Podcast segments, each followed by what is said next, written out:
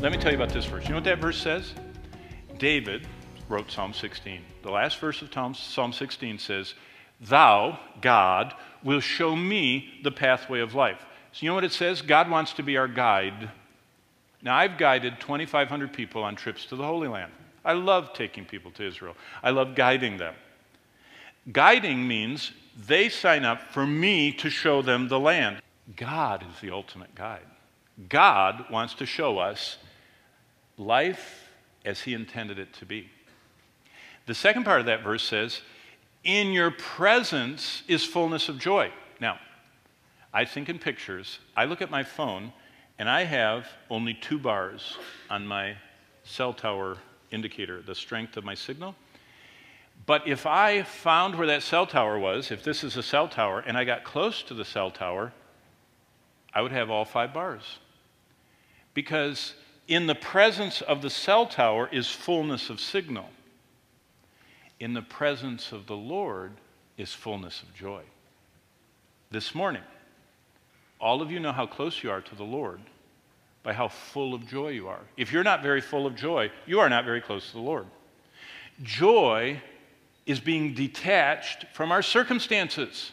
Most people, if they've got the body they want, they're happy. If they've got the money they want, they're happy. If they've got the boy or girl they want, they're happy. If they have the job they want, they're happy. If they have the experiences or whatever that they want, they're happy. If they don't have it, they're sad. Those are your circumstances. Joy is a byproduct of the Holy Spirit.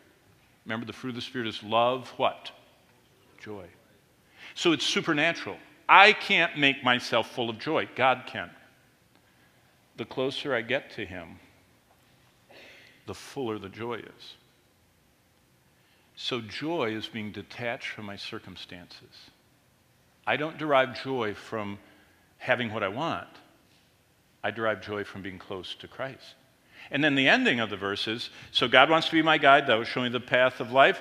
In your presence is fullness of joy. God wants to overflow my life with, with unbelievable joy that people see.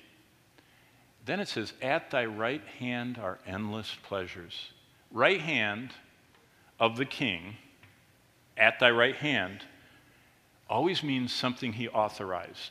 Like they used to have an expression in America that that person was his right hand man.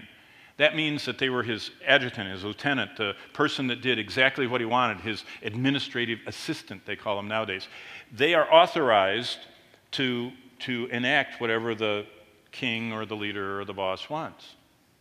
And they please him by doing what he asks them to do. Do you know what the Lord says? If you will want to do my will and please me, kind of the Lord's Prayer, control me, lead me, that we just talked about, if that will become part of your life, you'll have a life of endless pleasures. God wants to guide each of us through life.